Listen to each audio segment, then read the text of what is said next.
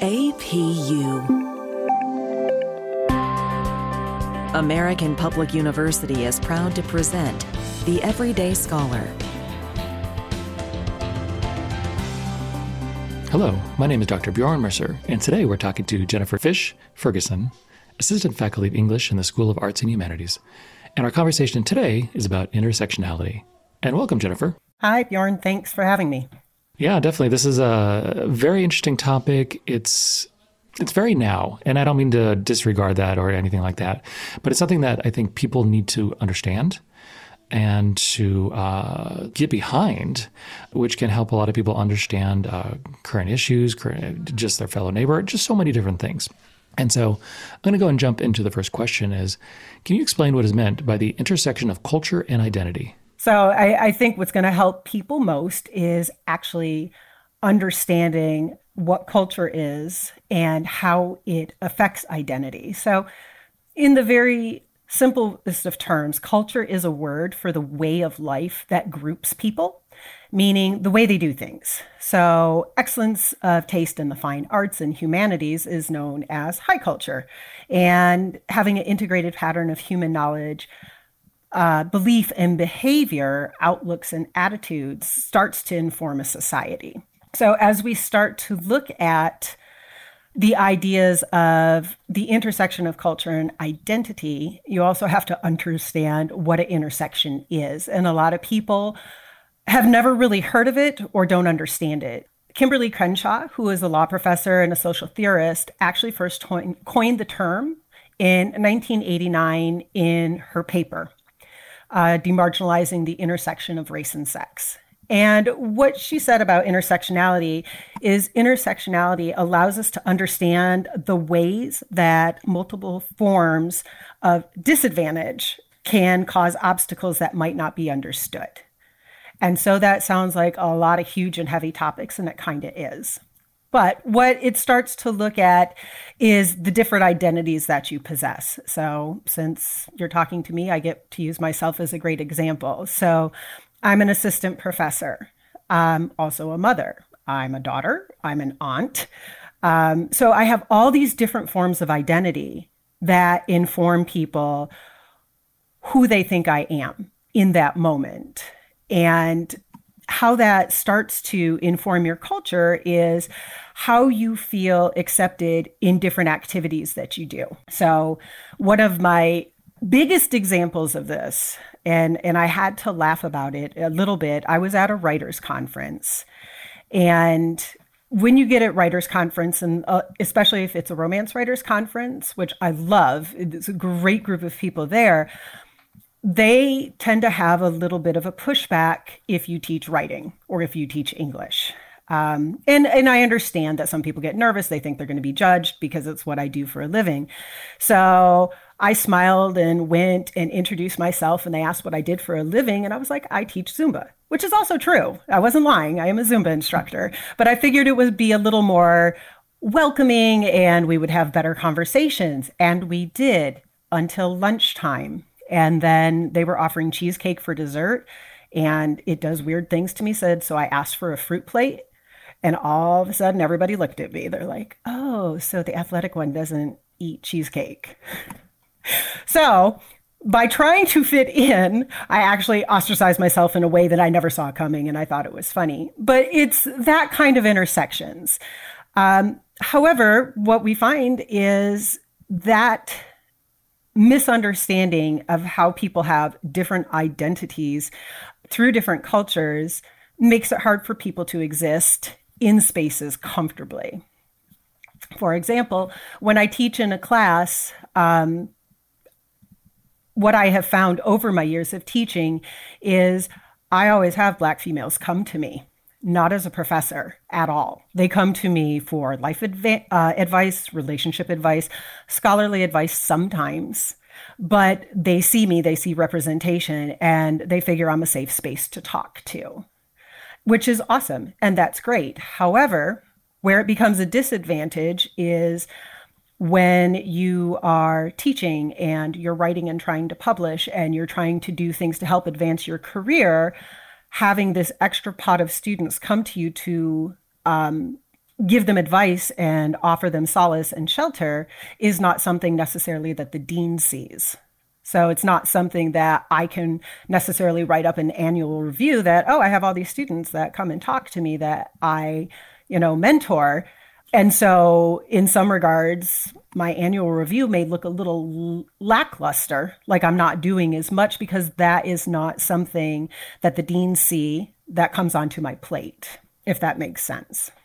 No, and that totally makes sense. And uh, one of the things you said early on was a certain component of a person that's not understood by others, I believe. Was that correct? Correct. And I think that is one of uh, the things about inter- intersectionality that really had hit home with me is we all live in the bodies we have. And we're born that way. We have nothing to do with it. um, but at the same time, we all were born into a household and to a locality and to a culture which then responds to those bodies. And we have nothing to do again with the bodies, but the culture around us is the culmination of everything that everybody else has done throughout their history and the past. And so, you know, the far past might seem like um, a distant memory, but it, it, it's still living today. And so I'm always amazed how people are completely unable to understand the experiences, the lived experiences of others. And to me, that's one of the things about intersectionality that that that is so important is just don't judge, just listen, and to see what people have lived because whatever you've lived actually might not be universal. and sometimes people don't realize that their their lived experiences is unique to them, uh, unique to sometimes their culture, is sometimes privileged, sometimes tragic. I mean, all these different things that are wrapped up in culture and then also wrapped up in intersectionality. Absolutely. Some of the best experiences I've had where I forget because my, my favorite saying is, you think as you do. So automatically you're situated with how you think because you kind of assume that everybody should think like you because that's how you think. Um, but I come from an adoptive family. So I have a sister who is from South Korea. I have two other sisters that were born in different places uh, around the US. Um, me and one sister are both biracial. My other sister has um, physical disabilities. So we came from kind of a very melting pot family. But coming back to you think as you do, my next youngest sister, who's two years younger than me, and I were out at a party because that's what you do when you're 20. And this guy came up to me and I'd known him and he's like, Man, I'm totally in love with your best friend. And I, had to like close my mouth and then understand he didn't understand she was my sister because she's Korean and we look absolutely nothing alike. He didn't know that we were raised up together. But that was one of the moments that really drove home to me that this experience that I have is nobody else's. And that's when I started looking into it a little bit more of how do you function in these spaces? Um, and even more so, how do you function in spaces that don't necessarily want your brown body, but they want your intellect? that was the start of my learning about looking into intersectionality and why it's so important for people to understand. Sometimes the best thing you can do is close your mouth and listen before offering anything else up. Oh, completely. And I think in the current political environment, and just talking, you know, we're recording here in December of 2020, so the election occurred, and nobody's listening to each other. And honestly, politically, nobody's listened to each other for a full generation, and it's it's particularly heartbreaking. And even if you go back to political history, people oftentimes don't listen to each other, anyways. But luckily, in the U.S., things typically get done. And when I say typically get done, the roads work. The water is mostly clean. Here in Michigan, the water is mostly clean. Close enough to Flint to know that's not always true. Yeah, that's why I always have a qualitative mostly. You know, and so, and that's one of the the good things of the U.S. Things mostly get done. Like the political corruption is hidden, luckily, um, and the average person doesn't have to suffer too much but always the caveat. There are many, many people who who then do suffer. And so this leads me to the second question is what are some of the ethics that arise from identity? And of course, ethics is always a very tricky term because ethics, the cultural norms, ethical norms change depending on the generation, and they vary depending on who you are, where you are, and what color you are. Right. And a lot of times it not only comes down to color, but it comes down to the frameworks of times and places and the labels that are associated with them. Um, so, identity is so fluid, is the best term I have for it because nobody sees you the same way. So, I have many identities. Again, it comes back to is my identity being professor? Is my identity being mother? Is my identity being instructor. And I would hope that I carry the same set of values, ethics, and morals through each of those positions through various methods of uh, practice. But it also depends on place because I can't always have a relaxed attitude if I am in teaching in a physical building that I can if I'm teaching online and that's just the um, understanding of safety, of safety that's around, of safety of students that I am there responsible for.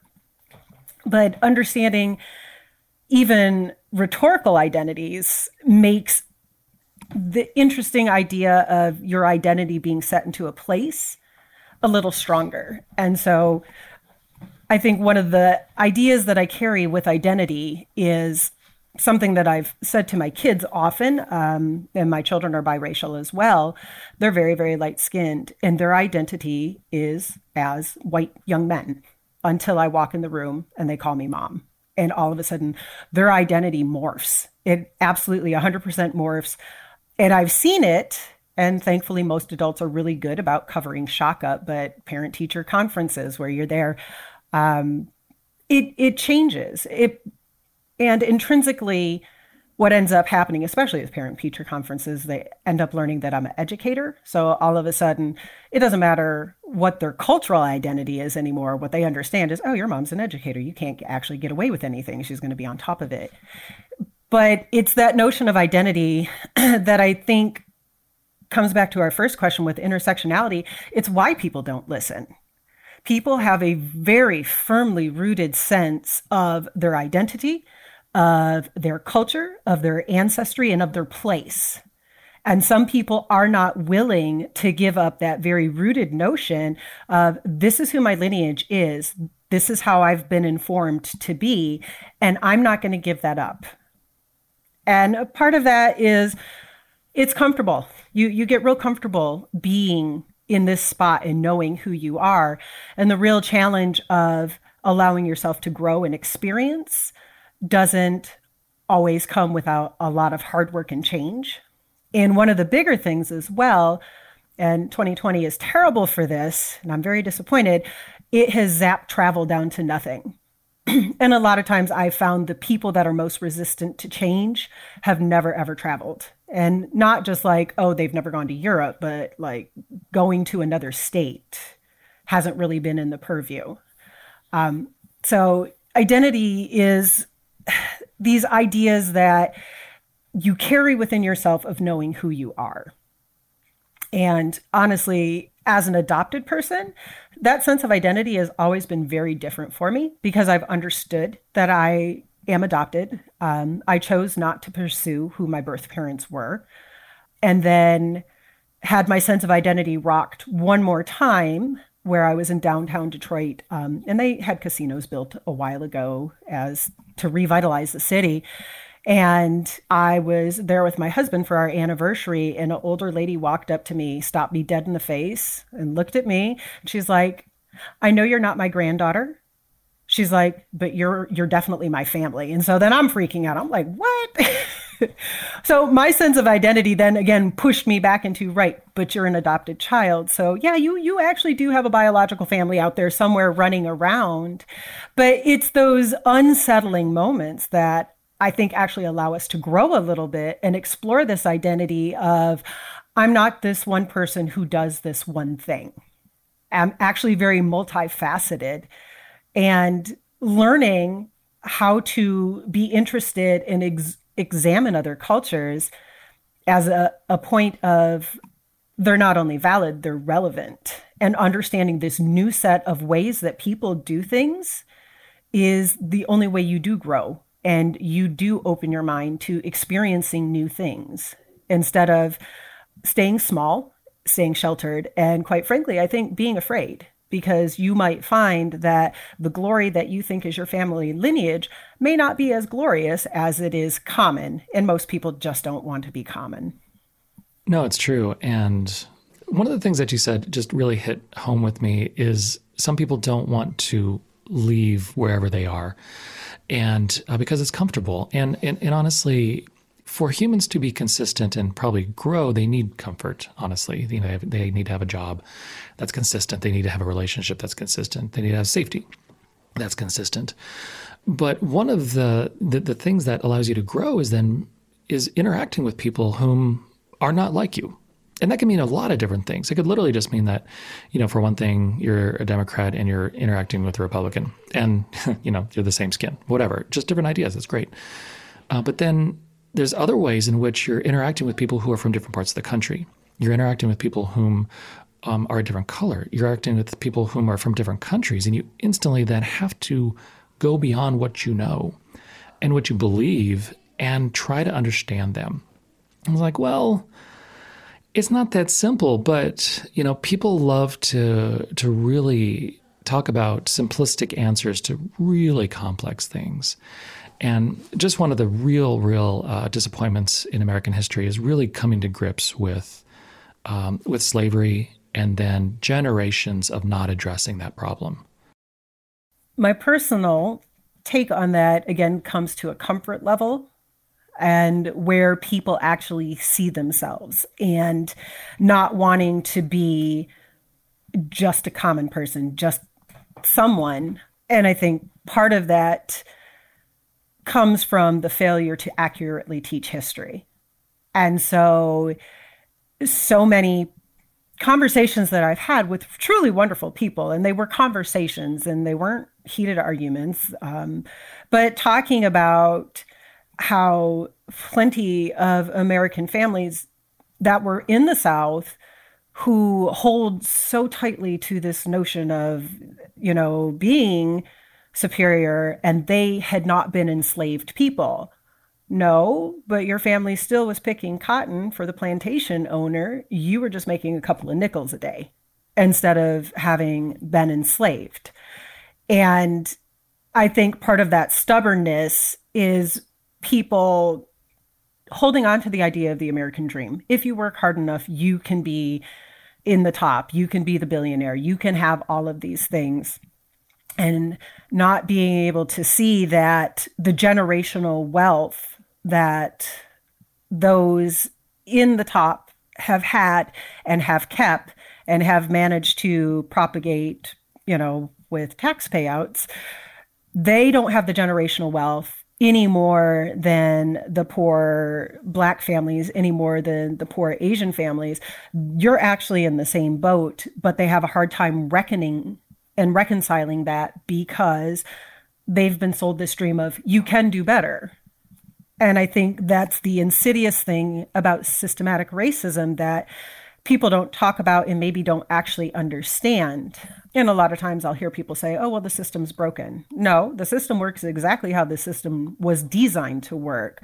What's broken is that people don't understand that when things are set up against women, against minorities, against people who don't tick certain boxes, that the people who benefit from those systems will never seek to end it because they're comfortable with it.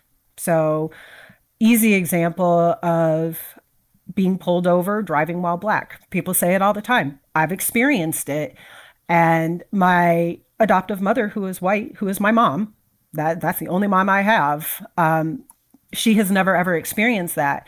And I had to sit her down as an adult in my 30s and explain, no, this is a real thing. And she's like, well, I was like, Mom, it happened to me. You know, I said, it happened like six months ago. And the cop came to my door, hand on holster, hand on holster. I was like, what I was doing is I was going to a holiday party in a very wealthy, very white, affluent neighborhood. And he flat out told me, he's like, we don't see your kind here. Showed him the invitation and everything. But, and, and not that my mother's a horrible person at all. Absolutely not. She, um, quite frankly, open enough to adopt children from all over the globe and definitely wants equality for everything. But I think that comes back to our earlier conversation where if you don't experience it, somehow it's not real. It's it's something that happens to somebody who is intrinsically doing something wrong. So if you're misbehaving, of course you're being called out on. But the concept that just killed her was her daughter was going to a faculty Christmas party that she had been invited to and still went through the scare of a cop coming up to her window hand on holster. That's reality. And that's, I think, a lot of people uh, don't realize that. Um, I've never been stopped. Uh, I've been stopped once because it was um, a holiday and people usually drink on that holiday. And I swerved a little and the cop said, Hey, you swerved. I'm like, actually wasn't drinking. So, uh, you know, he, he let me go. And I stopped one other time when um, my license plate was out of, you know, was expired. Besides that, no, I've never been stopped. Um, it's one of the things that I wrote about in one of my early blog posts, in which I, you know, described my my blog was called Anonymous Bjorn, because I quickly realized that one of the blessings and one of the privileges that I have had in my life is that I'm anonymous. And although that that makes it sound like I'm not special, just like you were saying, people want to be special, but it, it has allowed me to navigate this world without ever being noticed. And that allows you to live, though. And unfortunately, you know, say if I was a black male, like you had said, just driving, you you're stopped while black, or if you're going into um, you know a business, people could be suspicious. And why? Literally just because of the skin. And it really makes me think of a great story that I heard um, Eddie Glaude Jr. say. Eddie Glaude Jr., the very, very famous um, Princeton professor, about his son being at a park just doing a research a project, and some cops came by and said, "What are you doing here?" And he said, "I'm just doing a research project." I think he was at Brown or something. And here, this highly regarded professor who has written such a, such amazing books got a call, and he was just rocked that my son could have been shot because, as the son said, the cops came. What are you doing? The second cop behind him had his hand on his holster. And of course, my question is I could easily, as say a white male, be like, why would no that that doesn't happen that's never happened to me i know i don't know any of my friends who's that happened to but then that discounts what actually happens with people and so you know going back to understanding what what what, other people's lives are it's just listening listening to what they have gone through and realizing that yes this does happen to follow up on the on the ethics of identity one of the things I, I'd like to tell people is, and I, and I got these stats from census, so you know, the U.S. government census is let's see, income sum, uh, income summary of 2017 to 2018 is the white non-Hispanic, because of course the census had white as including Hispanic for many years. Uh, the uh, the median household income was about seventy thousand dollars for white non-Hispanic, and for black was forty thousand dollars. So that is a difference of $30,000. And so when you talk about like a starting line in the game of life, so the black household is already 40% behind. And that's on average. That's taking the culmination of everybody out there. and then um, this is where people are, you know, and then Hispanic was 51, Asian is 83. They're, the Asian population um, as a demographic is the most successful. And then in people in poverty, I think this is very fascinating. 2018, of course, everybody can go to census.gov to look at these. Uh, the white people in poverty is 8.1%, and the black is 20%.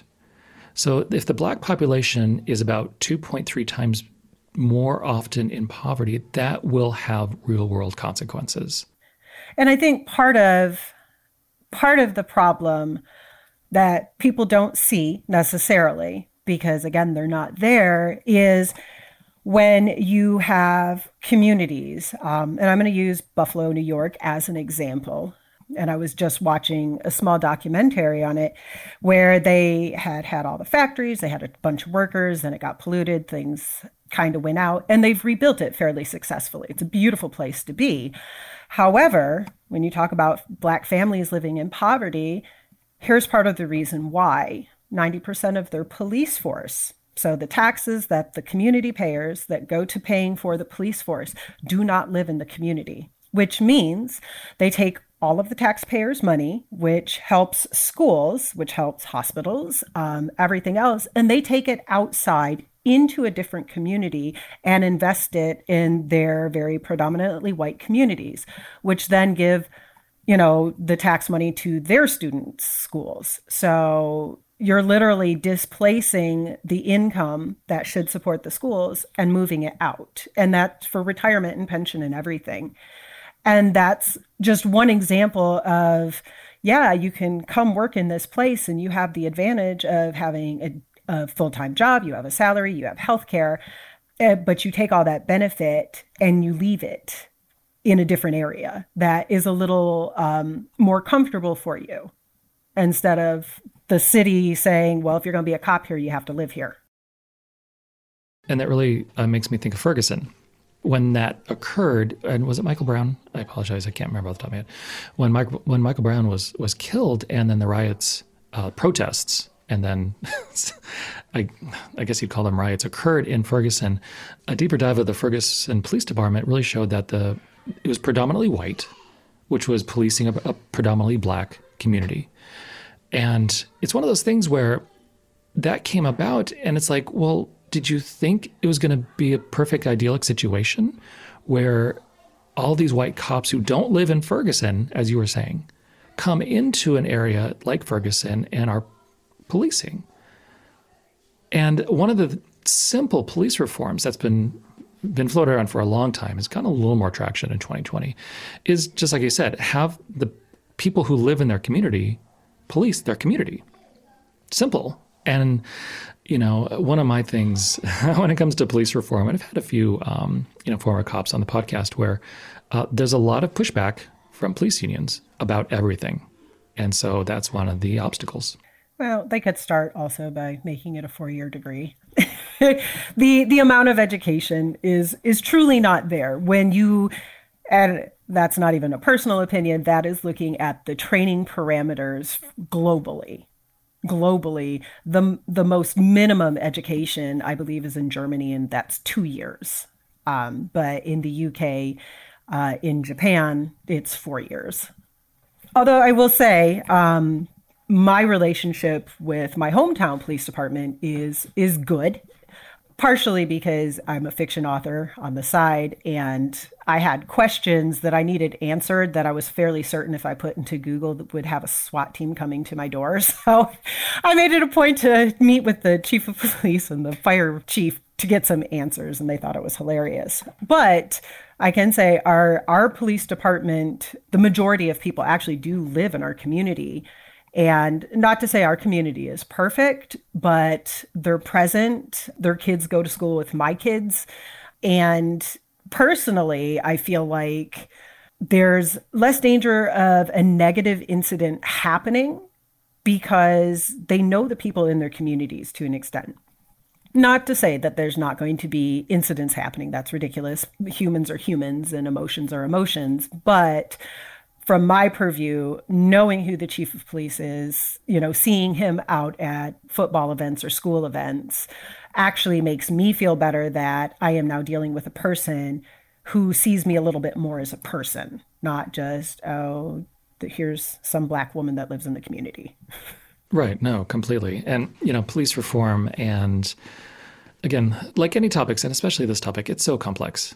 It's so complex. And, you know, the number one thing that has to happen is there has to be political action with this. But even political action, that's just not to be too pessimistic. That the that doesn't do everything. It has to come from the community. And so the next question is how does community inform identity? And how does intersection into new communities alter one's perception of identity? So, hopefully, if it's being done well, the community is showing you who is accepted within the bounds of community um, or showing you who is not, which is sometimes the harder place to be. But having a robust community that accepts new ideas and is open enough to understand that one way of thing doing things is not okay. So one of the reasons we picked the location we were at is I grew up not far from here. So I was aware of what the community was. It is about a half an hour south of Flint. So having easier access to a larger city where there's a little more integration of culture was necessary for me. It wasn't just, oh, it'd be nice if it was there. It was necessary um, because representation does matter. I do need to see people who look like me. I do need to have conversations. Um, but we wanted an area that I would feel safe raising my kids, knowing that they would have a, a variety of classmates, um, not just racial, but class wise, education wise, learning things from different people. And that started my identity as, I guess, this little suburbanite person where, yep, I've left my door unlocked and not thought twice about it, you know? Um, but that allowed me that to live in the identity that my home is a secure home. I don't worry about people breaking into our home. We don't have a huge crime statistic in the area. So that just brought me a level of comfort. Now, intersection, yes, I am in the handful of people of color. And um, you know being from the not politically correct group that i am i laugh with my girlfriends that we actually do make up the cultural identity of our area because um, one of our girls is vietnamese another one of my girlfriends is mexican another is chilean.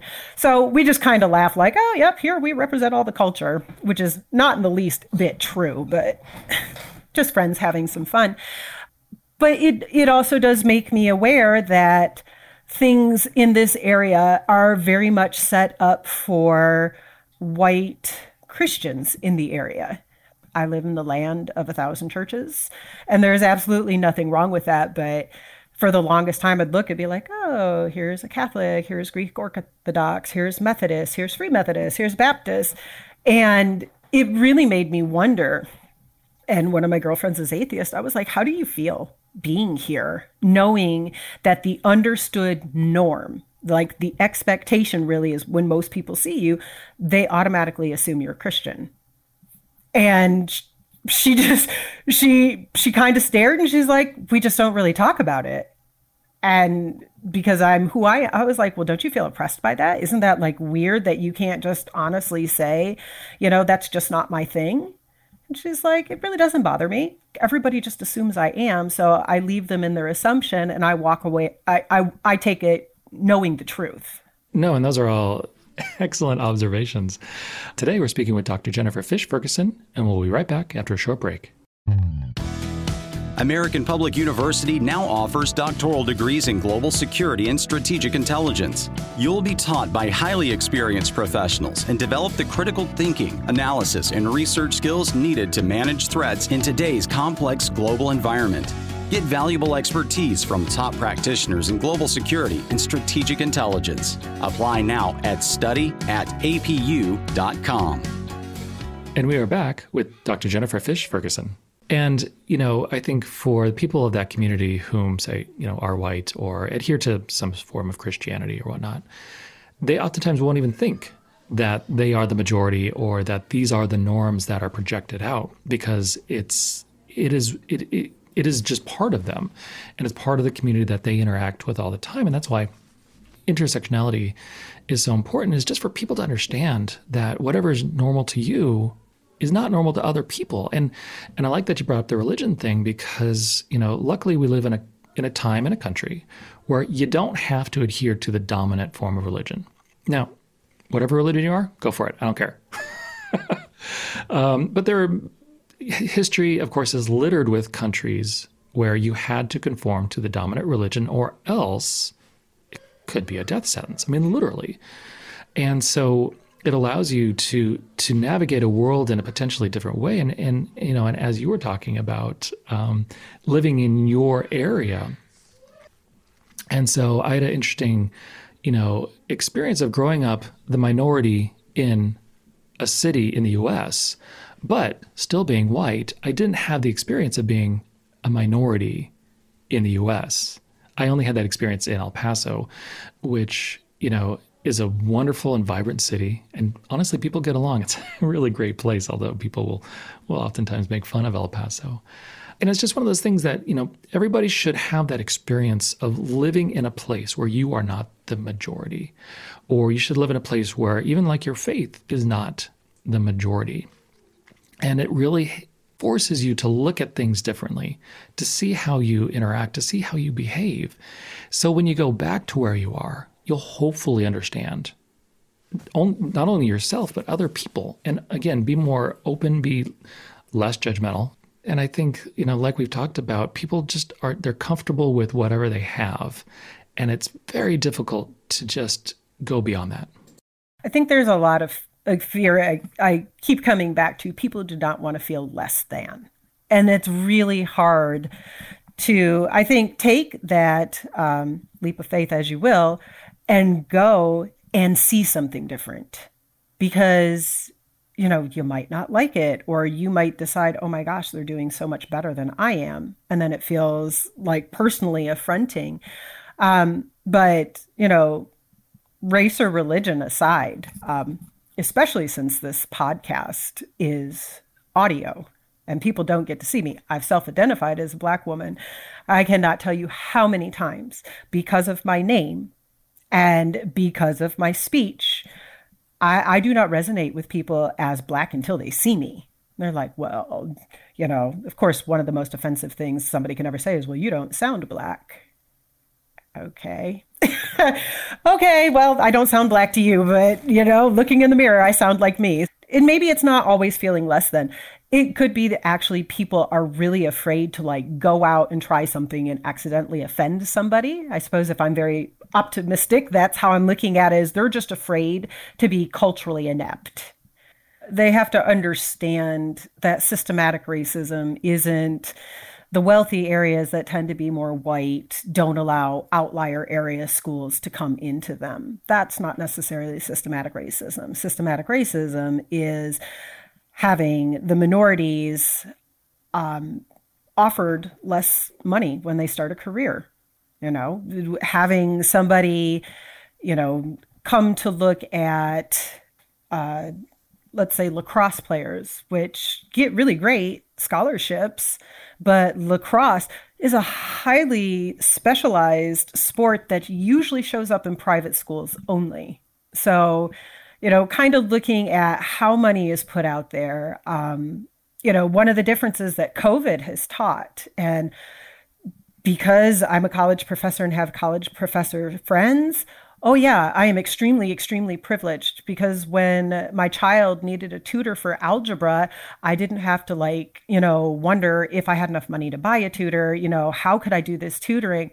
I, I swapped services with a colleague and said, tutor my kid in algebra, I'll tutor yours in writing. And that's a privilege. And I understand that 150%. Um, but I also took that knowledge and tagged my friend and said, here are these schools in Flint that I know these seniors are going to need some help. And so that allowed me to think, okay, at least I can now give back and do some virtually tutoring systems with these communities that do not have access.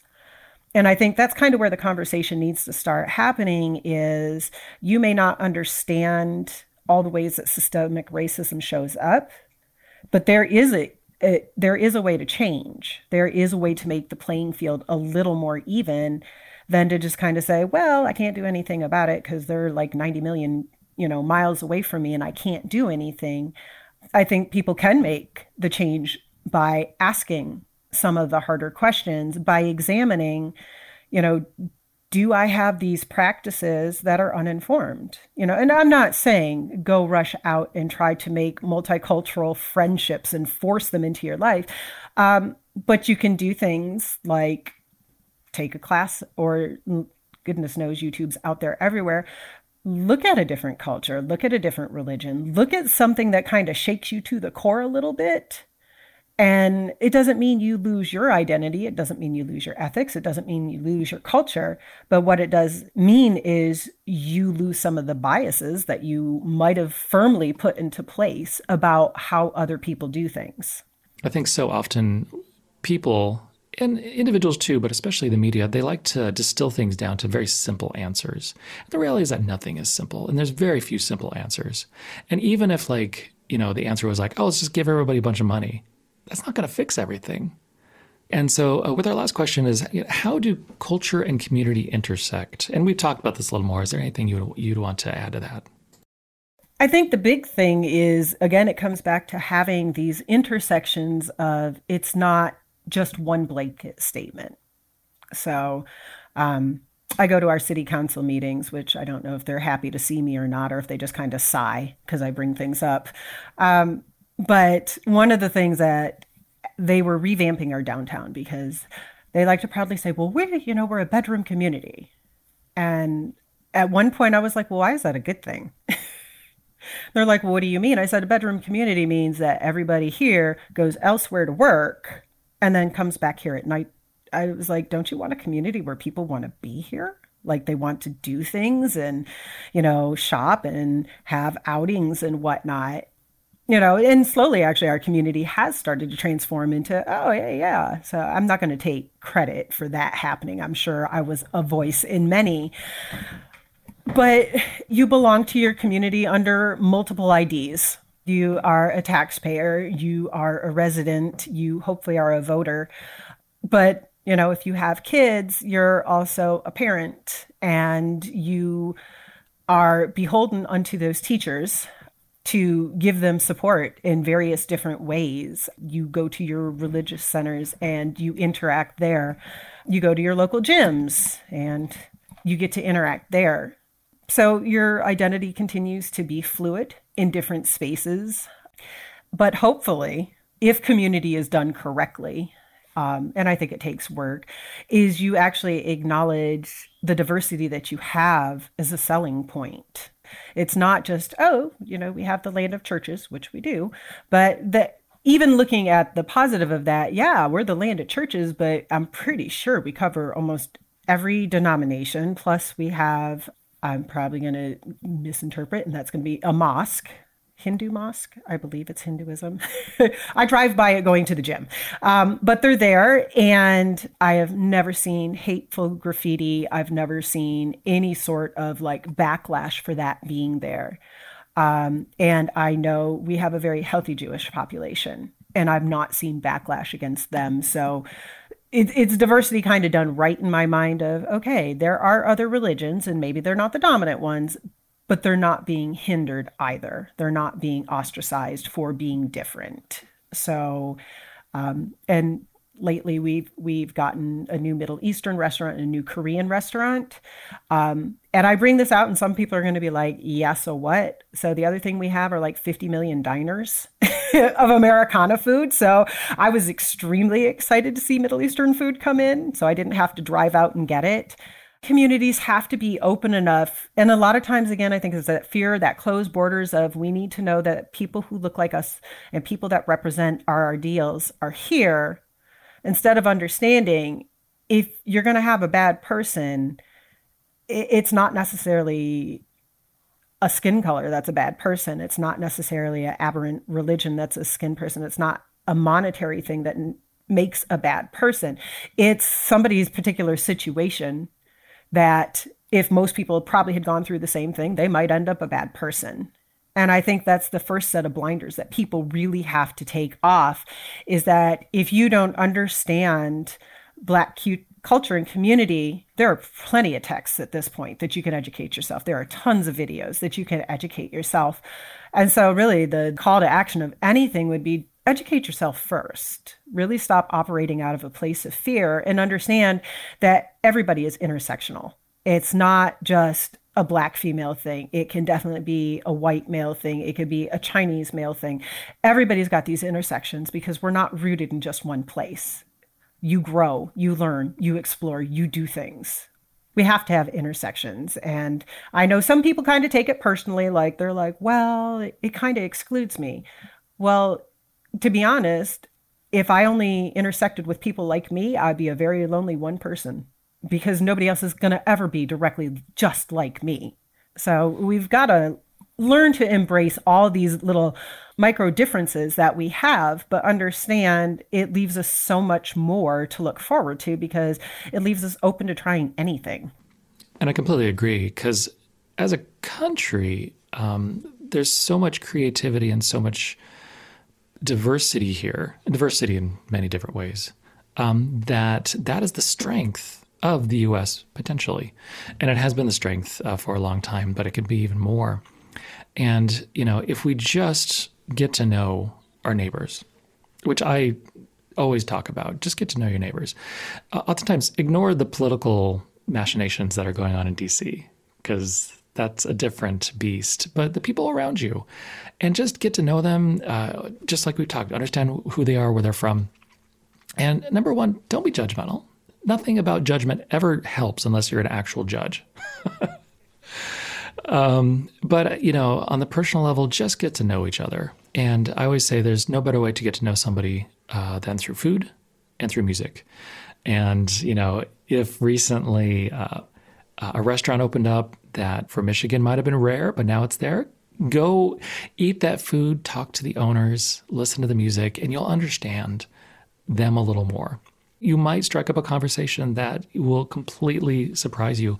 And at the same time, you know, get to know like, how did you make it to where you are? A lot of people arrive in a place um, haphazardly and then they make the best of it at, that they can. But at the same time, uh, we're all part of the same community and we're all part of uh, communities that intersect. And so we need to make our communities the best possible communities, you know, that we can. My favorite story about my own personal growth, which is short. I learned to be a much better person when my first child hit two. Toddlers are erratic. For people who've raised them, you know.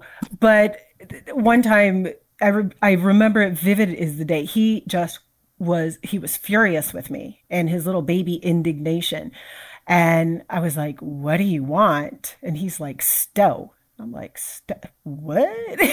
I'm like, "You want food? You want soup?" He's like, "No, stow." And I was like, "I have I have no idea what you're talking about." And he put his little hands on his hips and he looked at me. He's like, "MRPXQ, stow." Because he had heard his father and I spell things out. And I spent the most frustrating half an hour offering this little boy everything under the sun.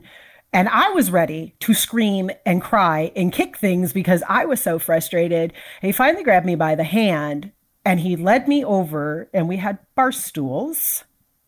And on top of the bar was the toy that he wanted. So Stow was a stool. He wanted to get up on the stool, which he wasn't allowed to do by himself, and get his toy.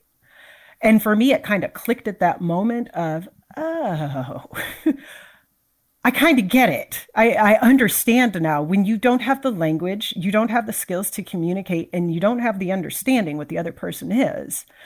And I like to think it actually made me a lot better of a person, a lot better of a parent. Uh, my patience increased a million times with my college students and with my kids because it finally, the lesson finally kicked in of you don't actually know what's going on. You know, I have a student coming to class who may have just had a, you know, domestic dispute with their partner, or I have a student coming to class who hasn't eaten all day.